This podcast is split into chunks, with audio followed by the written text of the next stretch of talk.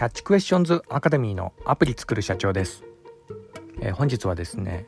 機械学習ならぬ人間学習というようなところでお話をいたします、えー、私のこちらの番組はですね主に YouTube で配信しておりまして YouTube の方はですね iPhone アプリの作り方ラズベリーパイによるリモートサーバーの構築方法、それから AI と英会話などいろいろ番組やっております、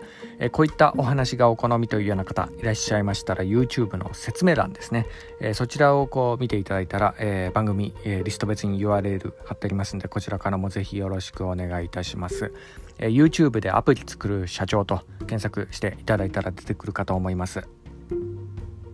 では、えー、本題の機械学習ならぬ人間学習というようなところでの、えー、お話なんですが、えー、最近ですねあのとある、機械学習の研究モデルの論文をこう目にしましてふとちょっと考えさせるようなあのものがありました。えー、というのがですねあの鳥が、え、親鳥からですね鳴き声を学ぶ時に、え、親鳥からこう時期にこう直にですね学んだ方があのえー、学習効率がいいというか、まあ、あのうまくこう泣けるようになる、まあ、その比較対象はですねスピーカーから音音を出したようなものと、えー、親鳥の生の声からこう、ま、学ぶものであの全然結果が変わったというような、えー、そういうようなところだったんですね。やっぱその親鳥のこう、まあ、直接親鳥からこう学んだ方があのうまくこう綺麗にこう鳴くことができるというようなあの研究結果が出たらしいんですけどで音声自体はですねあの周波数帯域とか、まあ、その辺こう分析してこう比較して、まあ、ほぼ同じ音声であるっていうようなところが、あの判明したにもかかわらずなんですけどねあの親鳥からやっぱ学んだ方がこう全然こう違うっていうようなところだったみたいなんですね。でこれ見ながら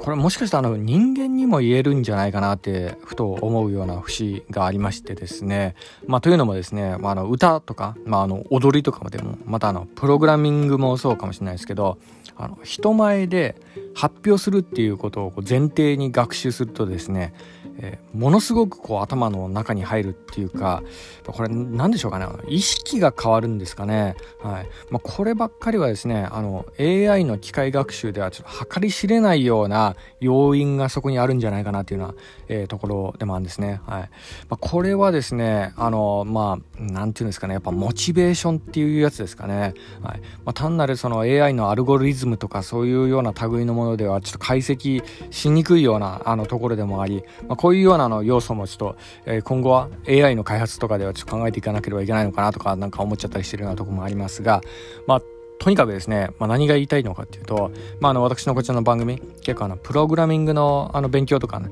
してるあの IT エンジニアの方とか結構多いと思うんですけどやっぱなんやかんや言ってですねあの勉強をするんであればあの情報発信ですよね。えそういったものをこうやりながらこう勉強するっていうのは結構良かったたりしますね。まあ私が今現にやってるようなところでもあるんですけど、その人に、えー、教えるような意気込みで勉強すると、まあ、ものすごく深くまでこう学べたりするようなとこがあるんですよね。はいまあ、同じ情報のインプットだとしてもですねそれをこう頭の中でこう噛み砕いてで理解してでそれをこうアウトプットしようとするとですねあのよくこう頭の中で整理されてえー、頭の中にこう記憶として残るんですよね。で、これがやっぱその学習効率としていいのかな。まあなんか人があそこにいたりすると、やっぱ変わるのですよね。はい。まあそこがですね、あのー、まあ人間学習としては、まあ大切なポイントなんじゃないかなというふうにこう思ったりもしております。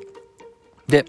やはりあのー、まあ何が言いたいかというと、やっぱその人間ね、社会とのつながりってやっぱ大切なんだなっていうようなところをちょっとつくづくこう感じるようなところも最近ありまして、まあ、とにかくこの IT エンジニアって、え、何かとねあの一人であれこれこうできてしまうようなところもあるんですよね。さああまりこの人とのつながりをこう意識しないというか、まあ、特に若者に多いと思うんですけど最近の若者ねあの結構一人であれこれこうやってしまったりしてあの人と人の付き合いとかはねあまりなくてもね情報とかすぐ集められたりするようなところがあるので、まあ、そういうようなところで結構あの、まあ、独断、まあ、あの単独でこう行動したりする人結構多いんですけどねただあのこれはですねあの年を取れば取るほどねその大切さっていうのがこう分かってくるんですよね。まあ自分もまあおじさん世代っちゃおじさん世代なんですけどやっぱ年を取ってくれば取るほどねその人間関係の大切さっていうのがその身に染みてくるようなあのものもあります、はい。まあ、あの家族でもね友人でもまたあのペットでもね、えー、皆さんね自分の心を開ける相手周りにいますかね。はい。まあ、もしねえ、誰もいないっていうようなね、えそういうようなの人だったとしたらなんですけど、まあおすすめとしてはあの、まあ、何かね、あの社会人サークルとかね、そういったものに、まあ、ちょこっと所属しておくっていうのももしかしたらいいかもしれないですかね。はい。で、会社のね、同僚とかもまあありっちゃありなんですけど、ただね、あの会社ってのは、まあどうしてもこう利害関係を意識してしまったりするようなところがあるので、こう甘く、あまりこの深く人間関係こう築けなかったりだとか、またね、あの、会社をこう、ふとこう辞めることになってしまったりとかするとですね、まあ、そこでこう人間関係がこうパタッとなくなってしまったりするようなところもあるんですよね。はい。まあ、のなのでね、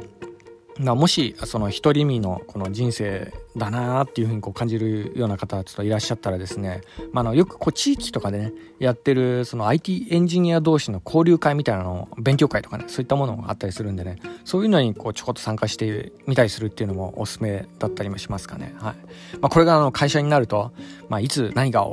起こるか分かりませんからね私もですね、まあ、何回かこう転職の経験とかこうしてる、まあ、身でもありますがやっぱその会社を辞める時にあの特にねえー、まあ、心残りがあるというか、まあ、この部分しんどいなっていうのがやっぱ人間関係の部分なんですよね。その転職のたびにね、人間関係がこうリセットされるっていうようなところがあるので、まあ、転職先ではここが結構大変だったりもします。まあ、その人のね、あの性格とか役回りとか、まあそういうのをこうよく知っていたらですね、あのコミュニケーションコストとかあまりかからないんですけど、その、まあ転職したてとかね、そういうようなところだったりすると、その相手がね、どの筋のどのような役職の人なのかとか、こう全然わからなかったりするようなところがあるので結構無駄にね気使ったりするようなところがあるんですよね。で一歩そのコミュニケーション間違えてしまったりすると、まあ、それこそこう地雷を踏んでしまったりして、まあ、あのとんでもないことが起きてしまったりとかね、まあ、私の過去の番組でもちょこっとちょっとお伝えしたところもありますけど、まあ、とにかくこの仕事っていうのは、まあ、こういうところが不憫というか、まあ、人間関係作る上では、まあ、どうしようもないようなところでもありますよね。はい。で、その、まあ、人とその人間関係を構築する上で、あの、一つだけね、注意事項があるんで、まあ、このこともちょっとついでにお伝えさせていただきますとですね、あの、人を選ぶときはですね、とにかく一番やっぱ注意しなければいけないのは、サイコパス的なテイカーですね。はい、これはですね、あまり接触しないっていうのは、まあ、これは仕事も、友人作りでもそうですけど、まあ、こういうようなところ結構ポイントだったりもします。で、やっぱその、まあ、どういう人とこう付き合ったらいいのかなっていうような、えー、ところなんですけどやっぱこういうのはあの自分の学習意欲を向上させてくれるようなメンバー、まあ、こういうのをこう選んだ方がいいですよね。はいまあ、あの人間というかあの特に日本人はそうなんですけどあの同調圧力っていうのが非常にね強い人種でもあるんであのとんでもない人間と付き合うとですねあの結構、ね、自分もとんでもない人間になってしまう可能性があるんです。はい。まあこれはあのーまあよく言われることでもあるんですけど、あの無意識のうちにね、その人の言葉が頭の中に入り、その言葉を自分も使うようになって、やがてあの知らぬうちに、えー、考え方もその人と一緒になってしまうみたいなね。まああの誰しもそういうような経験あると思うんですけど、そうなんです。あの、身の回りにこういる人結構ね、あの、無意識のうちに影響されやすかったりするようなとこがあるんですよね。はい。まあ、これはあの、冒頭の小鳥の実験でもちょっと言えるようなところでもあるんですけど、まあ、親鳥からこうね、学習する仕組みと、えー、やっぱちょっと似てるようなところがあるのかもしれないですかね。まあ、こういうようなところ、あの、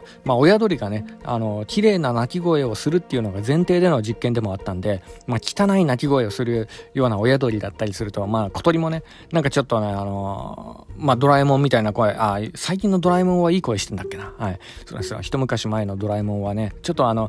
すり、あの、声がちょっとすり減った、そんなような感じで、まあ、あれがいいようなね、感じのちょっと可愛らしいキャラ的な感じでもあったりするんですけど、まあ、それはちょっといいとして、そうなんですあの、まあ、結構知らぬうちに影響されちゃったりするようなとこがあるんで、これちょっと気をつけた方がいいかもしれないですかね。はい。やっぱその、まあ、学習っていうような前提だったら、まあ、あの交流会とかそうなんですけどサークルとかねやっぱその本当にこう尊敬できるなっていうような、えー、親鳥を見つけるっていうのが、まあ、結構ポイントだったりもします。はいまあ、あの友人ねせっかく作ってもなんかあの傷を舐め合うようなあの関係の友人とかになったりするとあまあそれがそれでこう自分の可能性が限定的になってしまったりするようなところがあるので、まあ、こういったところもこう注意だったりしますよね。はい。まあ、こういったところはですね仕事ではなかなか難しいところでもあるんでね、はい。まあ、だからこそなんですよね。あの交流会とかあの勉強会サークルとかそういったものであの付き合う相手を選ぶっていうようなところは、まあ、こういったところはあの、まあ、自由に選べるんでね。あちょっと違うなって思ったらあのバサッと人間関係切ってまた新たなメンバーをこう探すみたいなそういうようなところも可能なので、まあ、こういった利害関係のないこうサークルとか、まあ、こういったところは良かったりしますよね。はい。まあ、とにかく、えー、今回はですね人間関係と、えー、学習意欲に関するお話でもありました。参考までによろしくお願いいたします。では最後にいつもと同じ言葉で締めさせていただきたいと思います。IT エンジニアに栄光あれ。